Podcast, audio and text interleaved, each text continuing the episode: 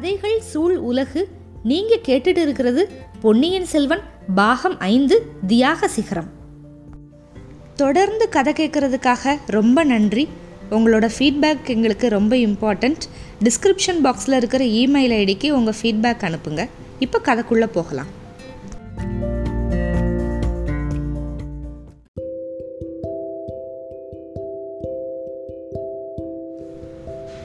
பொன்னியின் செல்வன் பாகம் ஐந்து அத்தியாயம் இருபத்து ஒன்பது சந்தேக விபரீதம். பொன்னியின் செல்வர் வந்து வேகமாக அரண்மனைக்கு உள்ளே போனார்ல அதுக்கப்புறம் சின்ன பழுவேட்டரையர் என்ன பண்ணார் அப்படின்னா அரண்மனை வாசலில் வந்து வீரர்கள்லாம் வந்து சேர்ந்துக்கிட்டே இருக்காங்க. யாருன்னா வேளக்காரப்படை வீரர்கள் அங்கே காவல் புரிஞ்சுக்கிட்டு இருந்தவங்க. அவங்க பக்கத்தில் போனார். இது என்ன கூச்சல்? அரண்மனைக்குள்ளே சக்கரவர்த்தி நோயோடு படுத்திருக்கிறது உங்களுக்கெல்லாம் தெரியாதா என்ன? கோட்டையை சுற்றி பகைவர் படை வேற சுற்றிக்கிட்டு இருக்கு அப்படின்னு சொல்லிட்டு கடுமையான குரலில் வந்து கேட்டார். உடனே இந்த வேளக்கார படையோட தலைவன் கேட்குறான் ஐயா கோட்டையை சுற்றி இருக்கிறது பகைவர்களா?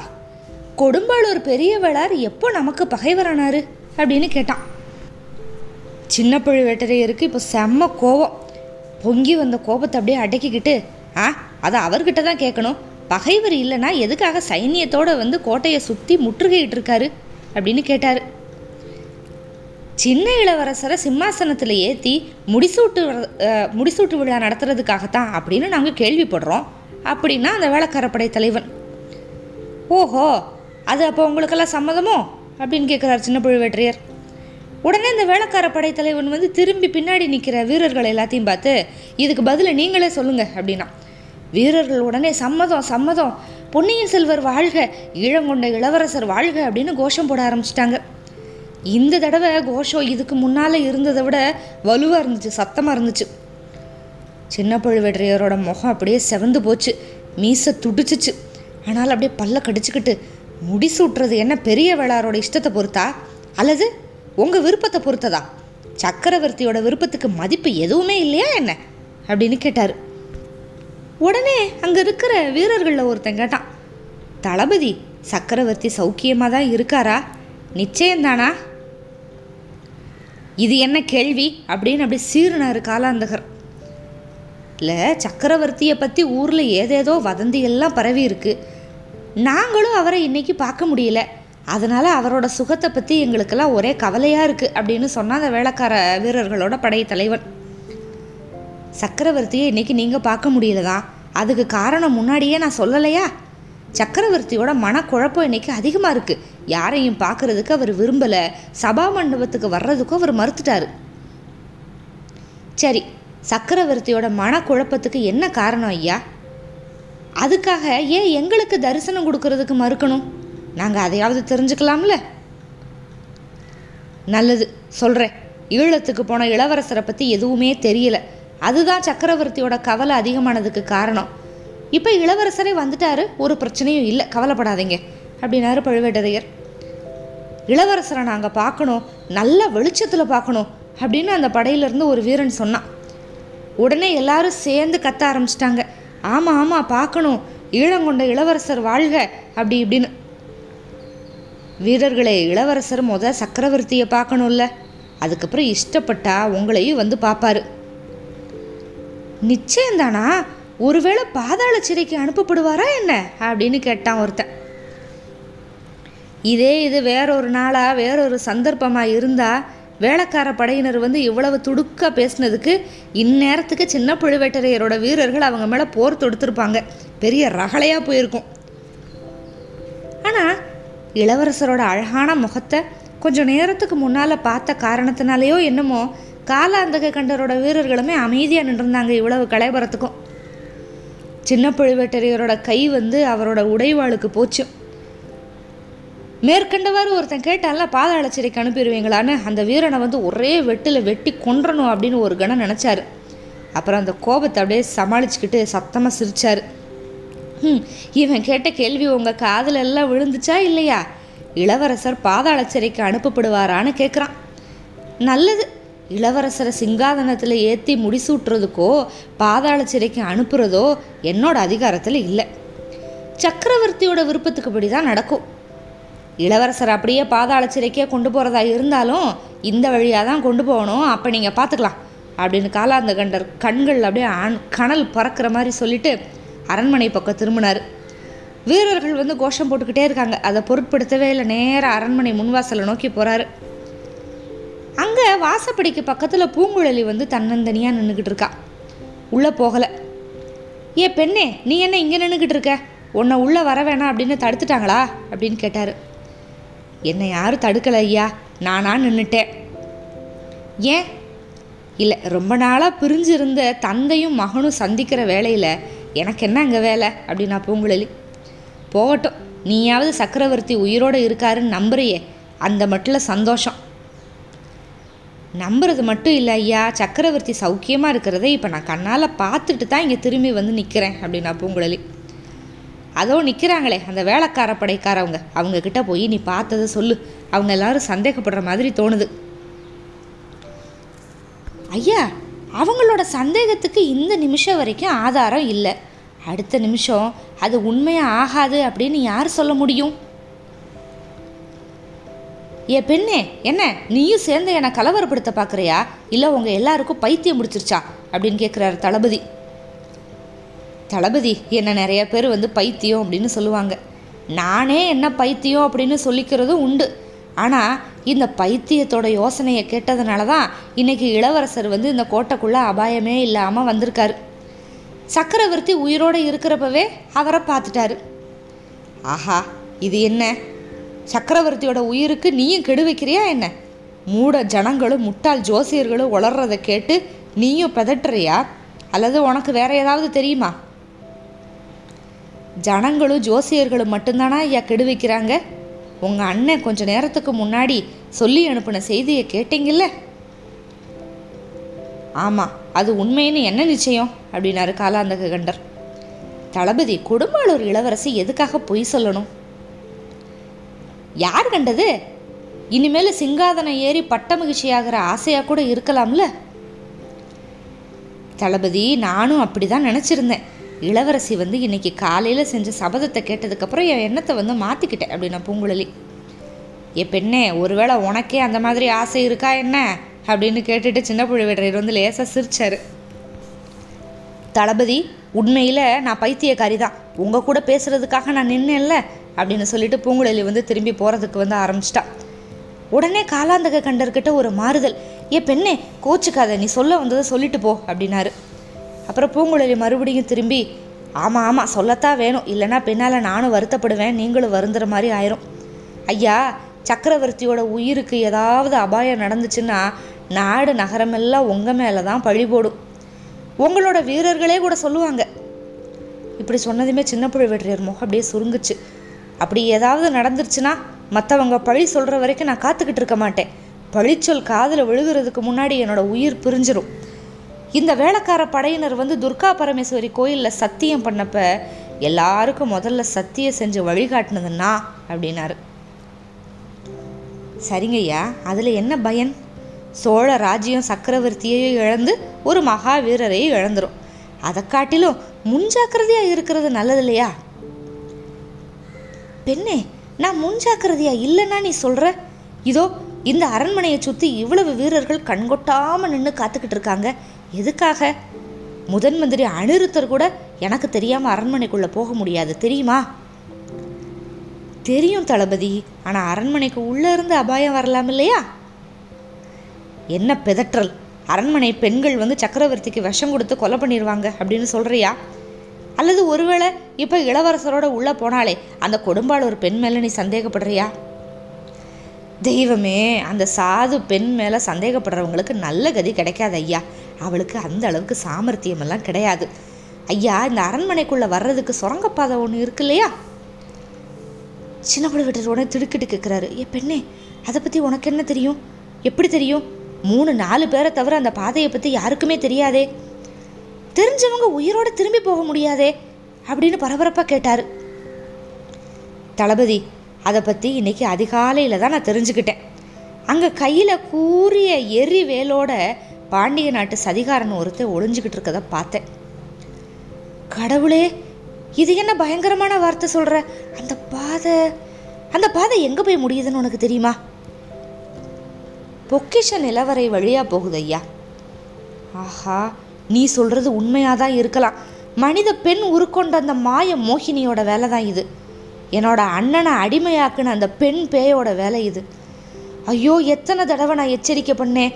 பெண்ணே நீ சொல்கிறது சத்தியமா? நீயே பார்த்தையா அந்த பாதை இருக்கிற இடம் உனக்கு எப்படி தெரிஞ்சது? என்னோட அத்தை இன்னைக்கு காலையில் கூட்டிகிட்டு போனப்போ தெரிஞ்சிச்சு. அது யாரு? உன்னோட அத்தை? முதன் மந்திரியோட கட்டளையின் பேரில் நீங்கள் அனுப்பின பல்லக்கில் கோடிக்கரையிலிருந்து கொண்டு வரப்பட்டவள் ஐயா. நம்ம இதை பற்றி மேலும் இங்கேயே இங்கேயே பேசிக்கிட்டு இருக்கப்பவே அப்படின்னு இழுக்கிறா பூங்குழலி.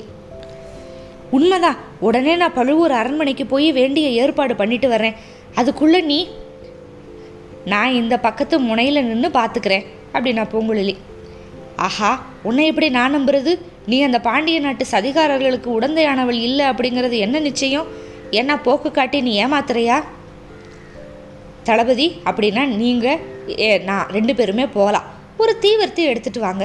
ரெண்டு பேரும் போய் பார்ப்போம் போகிறப்ப எனக்கு தெரிஞ்ச மற்ற விவரங்கள் எல்லாத்தையும் உங்களுக்கு சொல்கிறேன் சின்ன பழுவேட்டரையர் உடனே வாசல் பக்கம் போய் வீரர்களில் ரெண்டு பேரை கூப்பிட்டு ஏதோ சொன்னார். அவங்க பழுவூர் அரண்மனைக்கு போகிறாங்க அப்படின்னு பூங்குழலி வந்து ஊகிச்சு தெரிஞ்சுக்கிட்டா.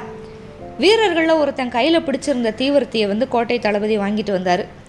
பெண்ணே வழிகாட்டி சொல்லு. நீ சொன்னதெல்லாம் உண்மைதானான்னு நான் பார்த்துடுறேன் அப்படின்னாரு. அப்போவும் அவர் மனசில் பூங்குழலி மேலே இருந்த சந்தேகம் வந்து போகவே இல்லை. இந்த பொண்ணு வந்து பொய்யும் புனை சுருட்டுமா சொல்லி நம்மளை ஏமாத்த பார்க்குறாளோ என்னமோ. சுரங்கப்பாதையை பற்றி நம்ம மூலமாக தெரிஞ்சுக்கிறதுக்கு விரும்புகிறாளோ என்னமோ. அது வழியா கொடும்பாளூர் ஆட்களை கோட்டைக்குள்ளே விடுறதுக்கு ஒரு சூழ்ச்சியோ என்னமோ. இப்படியெல்லாம் என்னை எளிதில் ஏமாத்திட முடியாது. இவ அந்த மாதிரி உத்தேசத்தோடு என்னை கூட்டிகிட்டு போனால் இவளுக்கு சரியான தண்டனை விதிக்கணும். பெரிய பழுவேற்றையற மாதிரி நான் ஏமாந்துருவேனா என்ன? அப்படின்னு நினச்சிக்கிட்டாரு. எல்லாத்துக்கும் இவ முன்னால் போகட்டும். சுரங்கப்பாதை இவளுக்கு தெரிகிறது உண்மைதானா அப்படின்னு முதல்ல தெரிஞ்சுக்கலாம். அதுக்கப்புறம் அங்கே சதிகாரர்கள் ஒளிஞ்சிருக்கிறது உண்மைதானா அப்படின்னு தெரிஞ்சுக்கலாம். அது உண்மையாக இருந்தா கடவுளே எத்தகைய ஆபத்து? நல்ல வேலையா அதை தடுக்கிறதுல கஷ்டம் எதுவும் இல்லை. பொந்தில் ஒளிஞ்சிருக்கிற நரியை பிடிக்கிறது மாதிரி பிடிச்சி கொண்டுடலாம் இப்படி நினச்சிக்கிட்டே பூங்குழலிக்கு பின்னாடி சின்ன பழுவேற்றையர் நடந்து போனார். பூங்குழலியோட நடையில இருந்த வேகத்தை பார்த்து அதிசயப்பட்டுக்கிட்டாரு. ஆமாம் பூங்குழலியோட உள்ள பரபரப்பு இப்போ உச்ச நிலைக்கு போயிருந்துச்சு. அதுக்கு தகுந்த மாதிரி அவளோட நடையும் அவ்வளோ வேகமாக இருந்துச்சு. பூங்குழலியோட வாழ்க்கையில் சில காலமாகவே அபூர்வமான சம்பவங்கள் நடந்துக்கிட்டே இருந்துச்சு. ஆனால் அன்னைக்கு நிகழ்ந்தது மாதிரி இதுக்கு முன்னால் என்றைக்குமே நடந்தது இல்லை. அதிகாலையில் அவளை தூக்கத்திலிருந்து அத்தை தொட்டு எழுப்புனான் அவங்க படுத்திருந்த அந்த புறத்து மேல் மெச்சு பலகனியில் கோரமாக ஒரு முகம் தெரிஞ்சது. உடனே அது மறைஞ்சிருச்சு. மந்தாகினி சத்தம் போடாமல் எந்திரிச்சு பூங்குழலியும் கூட்டிக்கிட்டு மூடி கிடந்த அந்த சிற்ப மண்டபத்துக்குள்ளே போனான் மேலே மச்சு பலகனியில் பார்த்த அதே பயங்கரமான முகம் இப்போ ராவணனோட தலைகளுக்கும் அவன் கையினால் தாங்கிக்கிட்டு இருந்த கைலேங்கிரிக்கு நடுவில் ஒரு கணம் தெரிஞ்சு மறைஞ்சிச்சு. ரெண்டு பேரும் அந்த சிலைக்கு பக்கத்தில் போய் பார்த்தாங்க. ராவணன் தலைகளுக்கு இடையில ஒரு சுரங்க வழி ஒன்று ஆரம்பமாகி போகுது அப்படின்னு பூங்குழலி தெரிஞ்சுக்கிட்டா. மந்தாகினி முதல்ல அதுக்கப்புறம் பூங்குழலி. ரெண்டு பேரும் வந்து இந்த சுரங்கப்பாதையில் இறங்கி போனாங்க. பூங்குழலிக்கு முத கண்ணே தெரியல. அந்த மாதிரி ஒரு அந்தகாரம் சுரங்கப்பாதையில் அத்தையோட கையை பிடிச்சிக்கிட்டு தட்டு தடுமாறி தான் போனான் பாதையிலிருந்து சில படிகள் ஏறினதுமே ஒரு மண்டபத்துக்குள்ளே ரெண்டு பேரும் வந்தாங்க. அங்கேயே இருட்டாக தான் இருந்துச்சு. கையினால் தடவி பார்த்துக்கிட்டு தூண்கள்லையும் சுவர்கள்லையும் முட்டிக்காமல் போகிறதே கஷ்டமாக இருந்துச்சு. கொஞ்ச நேரத்தில் மேலே எங்கேருந்தோ சிறிய பலகணிகள் வழியாக சொற்ப வெளிச்சம் வர ஆரம்பிச்சது. அதோட அவங்க சுற்றி சுற்றி அலைஞ்சிக்கிட்டு இருக்கிறது பொக்கிஷ நிலவரை அப்படிங்கிறதையும் தெரிஞ்சுக்கிட்டா பூங்குழலி. ஆனால் மந்தாகினி எந்த மனுஷனை தேடிக்கிட்டு வந்தாலோ அவன் அகப்படுவான் அப்படின்னு தோணவே இல்லை. அந்த இருட்டு நிலவரையில் ஒளிஞ்சுக்கிறதுக்கு எத்தனையோ இடம் இருக்குது அவன் எங்கே ஒளிஞ்சிருக்கானோ என்னமோ. நாம் அவனை கண்டுபிடிக்கிறதுக்கு முன்னால் அவன் நம்மளை கண்டுபிடிச்சி பின்புறமாக வந்து குத்தி கொன்னாலும் கொன்றலாம். இந்த நிலவரையில் கேள்வி முறை எதுவும் இருக்காது. இப்படி பூங்குழலி நினச்சிக்கிட்டு இருக்கிறப்பவே மந்தாகினி வந்து அவளோட அபூர்வமான குரலில் அதாவது இது மானிட குரலா இல்லை பிராணியோட குரலா அப்படின்னு கண்டுபிடிக்க முடியாது. அந்த மாதிரி ஒரு குரலில் வந்து ஒரு கூச்சல் போட்டான். அந்த கூச்சல் கேட்டதுமே பயம் பீதி நிறைஞ்ச ஒரு மனித குரல் சத்தம் கேட்டுச்சு. நிழல் மாதிரி ஒரு உருவம் அப்படியே தட தட தடன்னு அங்கே இங்கேயும் ஓடிச்சு. சரி பலகனியில் முகத்தை கட்டின மனுஷனாக தான் இருக்கணும் அப்படின்னு பூங்குழலி வந்து நினச்சிக்கிட்டான். அத்தையோட குரலை கேட்டு அது பேயோ பிசாசோ? அப்படின்னு நினச்சி அவன் பயந்து ஓடுறான் அப்படின்னு தெரிஞ்சதுமே பூங்குழலிக்கு சிரிப்பு வேற வந்துச்சு. கொஞ்ச நேரத்துக்கு ஒரு முறை மந்தாகினி அத்தை வந்து அதே மாதிரி குரல் கொடுத்து அந்த மனுஷனை அங்கேயும் இங்கேயும் தறிகட்டு ஓடி அலையிற மாதிரியே செஞ்சான் கடைசியாக அவன் ஓடி போய் ஒரு மரக்கதவில் மோதிக்கிட்டான். அதுக்கப்புறம் அந்த கதவை அப்படியே தட தட தடன்னு தட்டுனான் விட்டு விட்டு நாலஞ்சு தடவை தட்டுனான் அப்புறம் அந்த கதவு திறந்தது திறந்த இடத்துல ஒரு பொண்ணு இருந்தா. அவகிட்ட அந்த மனுஷன் என்னத்தையோ சொன்னான் அந்த பெண் வந்து கொஞ்சம் தயங்குனா அப்புறம் இவன் வந்து பயமுறுத்துகிற மாதிரி இருந்துச்சு. அப்புறம் அவள் திரும்பி போயிட்டா. இவன் என்ன பண்ணான் அந்த கதவுக்கு பக்கத்துலேயே நின்று எட்டி எட்டி பார்த்துக்கிட்டே இருந்தான். கொஞ்ச நேரத்தில் அந்த பெண் வந்து கையில் ஒரு விளக்கோட வந்தா. ரெண்டு பேரும் நிலவரைக்குள்ளே வந்தாங்க. மந்தாகினி வந்து பூங்குழலியோட கையை பிடிச்சி இழுத்துட்டு போய் ஒரு பெரிய தூண் மறைவில் நின்றுக்கிட்டான் விளக்கு வெளிச்சத்தில் அந்த மனுஷனோட முகத்தோற்றத்தை அந்த உருவத்தை வந்து ரெண்டு பேரும் நல்லா பார்த்துக்கிட்டாங்க. அந்த மனுஷனும் விளக்கு கொண்டு வந்த பெண்ணும் என்ன பண்ணாங்கன்னா நிலவரையோட உட்பகுதிக்கு போனாங்க. பேயாவது பிசாசாவது நல்லா பயந்து போயிருக்க. இவ்வளவு பயந்தவன் இந்த மாதிரி காரியத்துக்கு ஏன் வரணும்? அப்படின்னு அந்த பொண்ணு கேட்டது பூங்குழலியோட காதில் நல்லா விழுந்துச்சு. ஆனால் இந்த மாதிரி காரியம்னா அது எந்த மாதிரி காரியம் அப்படின்னு அவ்வளவா புரியல. நிலவரைக்குள்ள விளக்கோட அவங்க மறைஞ்சதுமே மந்தாகினி வந்து பூங்குழலியை கையை பிடிச்சி கரகரகரன்னு இழுத்துட்டு போய் திறந்திருந்த கதவு வழியாக வெளியேறினான். நடைபாதையை குறுக்க நடந்து கடந்து ஒரு பெரிய தோட்டத்துக்குள்ள அவங்க வந்தாங்க. அங்கே ஏகாந்தமான ஒரு இடத்துல மந்தாகினி பூங்குழலி கிட்ட தான் சொல்ல வேண்டியது எல்லாத்தையும் சமிக்ஞை பாஷையில் சொல்லிட்டா. என்னோட அந்திம காலம் வந்து நெருங்கிருச்சு. நான் கடைசியாக கண்ணை மூடுறதுக்குள்ள இளவரசனை ஒரே ஒரு தடவை பார்க்கணும். நீ போய் இந்த செய்தியை சொல்லி அவனை கையோட கூட்டிட்டு வரணும் அப்படிங்கிறது தான் அந்த செய்தி. பூங்குழலிக்கு அவளோட அத்தை மேலே எவ்வளோ அன்பு அப்படிங்கிறது நமக்கு நல்லா தெரியும். அந்த மாதிரி சமயத்தில் அவளை விட்டுட்டு போகவும் பூங்குழலிக்கு மனசு வரல. அவள் வார்த்தையை தட்டவும் முடியல.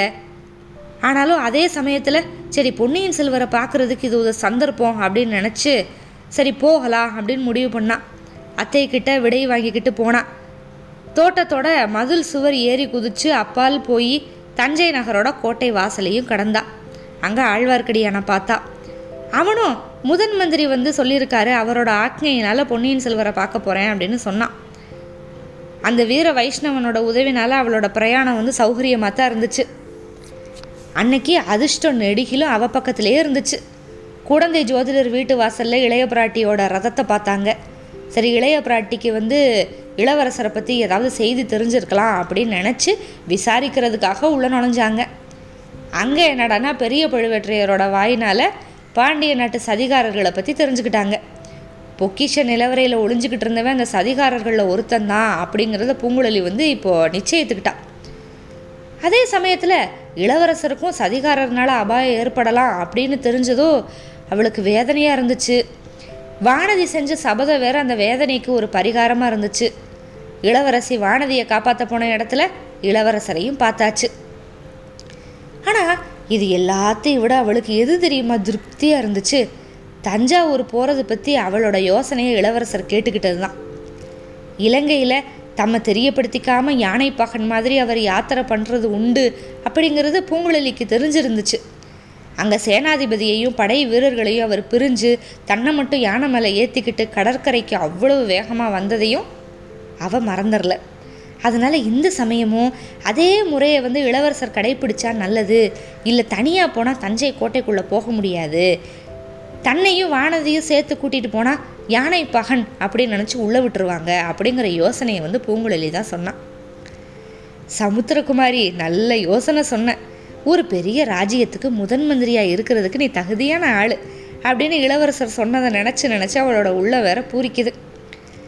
ஆனால் இந்த மாதிரி அதாவது இந்த நிமிஷம் வரைக்கும் அவன் நினச்ச மாதிரியே எல்லாமே நடந்திருந்தும் என்ன உபயோகம்? அவள் எதிர்பார்த்த மாதிரி மந்தாகினி அத்தை சக்கரவர்த்தி படுத்திருந்த அறையிலே இல்லை. அவளை பற்றி அங்கே யாருக்கிட்டையும் விசாரிக்கவும் கூடலை. என்னோட இறுதி காலம் நெருங்கிருச்சு அப்படின்னு அத்தை சமிக்ஞையா சொன்னது மட்டும்தான் ஞாபகம் வந்துக்கிட்டே இருந்துச்சு. பூங்குழலியோட நெஞ்சு அப்படியே பகீர்ந்துச்சு இவ்வளவு சிரமம் எடுத்து சாதுரியமாக பேசி இளவரசரை இங்கே கூட்டிகிட்டு வந்தது என்ன பயன்? அத்தையை காணோமே. அவளோட நெஞ்சு அப்படியே துடி துடிச்சிச்சு நிலவரையிலேயே இன்னும் இருக்காளோ அப்படின்னு தோணுச்சு. ஒருவேளை அந்த பாதக சதிகாரன் அங்கேயே அவளை கொலை பண்ணியிருப்பானோ அப்படின்னு நினச்சப்ப பூங்குழலியோட நெஞ்சே பிளந்துருச்சு. சுரங்கப்பாத வழியாக நிலவரைக்கு போய் பார்க்கலாமான்னு நினச்சா. ஆனால் அரண்மனையில் இளவரசரோட வரவு காரணமாக ஒரே கோலாகலம். குறுக்கு நெடுக்குமா பெண்கள் போகிறது வர்றதுமா இருந்தாங்க. கூட்டம் கூட்டமாக வந்து சக்கரவர்த்தி படுத்திருந்த அறையை வந்து எட்டி எட்டி போய் பார்த்துக்கிட்டே இருந்தாங்க. இதுக்கு இடையில் நம்ம மட்டும் அந்த பழைய சிற்ப மண்டபத்துக்கு தனியாக போகிறத பார்த்தா என்ன நினப்பாங்க? அந்த சதிகாரன் ஒருவேளை இன்னமும் அங்கேயே இருந்தால் அவங்கிட்ட போய் தனியாக நம்ம மாட்டிக்கிறது உசிதம் இல்லை. எவ்வளவோ நெஞ்ச துணிவு இருக்கிற பூங்குழலிக்கும் அந்த இருட்டா இருள் அடர்ந்த பொக்கிஷ நிலவரை கொஞ்சம் பயமாக தான் இருந்துச்சு. அதனால் சின்ன பழுவேட்டரையர்கிட்ட சொல்லி அவரையும் கூட்டிகிட்டு போய் நிலவரையில் தேடி பார்க்கலாம் அப்படின்னு தீர்மானிச்சா. காலாந்தக கண்டரோட வாதம் பண்ணி அவர் மனசை திருப்பி அழைச்சிட்டு போகிறதுக்கு கொஞ்சம் அவகாசம் ஆயிடுச்சு அதை நினச்சி தான் இப்போ இவ்வளோ வேகமாக வந்து நடக்கிறா. விரைவில் ஏதோ ஒரு அபாயம் நடக்க போகுது அப்படின்னு அவளோட உள்ளுணர்ச்சி சொல்லிக்கிட்டே இருக்குது அதனால் தனக்கு ஆபத்து நேர்ந்தால் கூட பாதகம் இல்லை அத்தைக்கு எதுவும் நடக்கக்கூடாது அப்படின்னு மனப்பூர்வமாக விரும்பினான் சிற்ப மண்டபத்துக்கு உள்ள பிரவேசிக்கிற சமயத்தில் அரண்மனை மாடத்திலிருந்து ஏதோ கருப்பாக ஒரு நிழல் விழுகிற மாதிரி இருந்துச்சு. சுவர் ஓரமாக ஒரு உருவம் போகிறது மாதிரி இருந்துச்சு. அது உண்மையா இல்லை பிரம்மையா அப்படின்னு பார்த்து தெளிஞ்சுக்கலாம் அப்படின்னு கொஞ்சம் நின்னான் ஏ பெண்ணே ஏன் நிற்கிற பொய் வெளிப்பட்டுரும்னு பயப்படுறியா? அப்படின்னு சின்ன பழுவேற்றையர் சொன்னது காதில் விழுந்ததுமே வேகமாக நடந்தான் சிற்ப மண்டபத்துக்குள்ளே போனதுமே ராவணன் தலைகளுக்கும் கைலையங்கிரிக்கும் நடுவில் இருந்த துவார வாசலை வந்து பூங்குழலி காமிச்சான் சரிதான் சரிதான் இறங்கு முதல்ல அப்படின்னாரு கோட்டை தளபதி. எதுக்கோ தெரியல பூங்குழலிக்கு தயக்கமாக இருந்துச்சு. அவள் உடம்பு நடுங்குச்சு. அதே சமயத்தில் கிரீச்சின்னு ஒரு அமானுஷ்ய குரல் ஒன்று ஓலமிடுற சத்தம் கேட்டுச்சு. அது தன்னோட அத்தை மந்தாகினியோட குரல் அப்படிங்கிறது உடனே புரிஞ்சு போச்சு பூங்குழலிக்கு. அந்த ஓலக்குரல் அரண்மனைக்குள்ள சக்கரவர்த்தி படுத்திருந்திருக்கிற அறையிலிருந்து வருது அப்படிங்கிறது தெரிஞ்சு போச்சு. உடனே அவளோட தயக்கம் தீர்ந்துருச்சு. சின்ன புழுவெட்டரையரை கொஞ்சம் கூட பொருட்படுத்தாம அரண்மனை அந்த புறத்தை நோக்கி வேகமாக ஓடுனான் அந்த ஓலை குரல் கேட்டுக்கிட்டே இருந்துச்சு.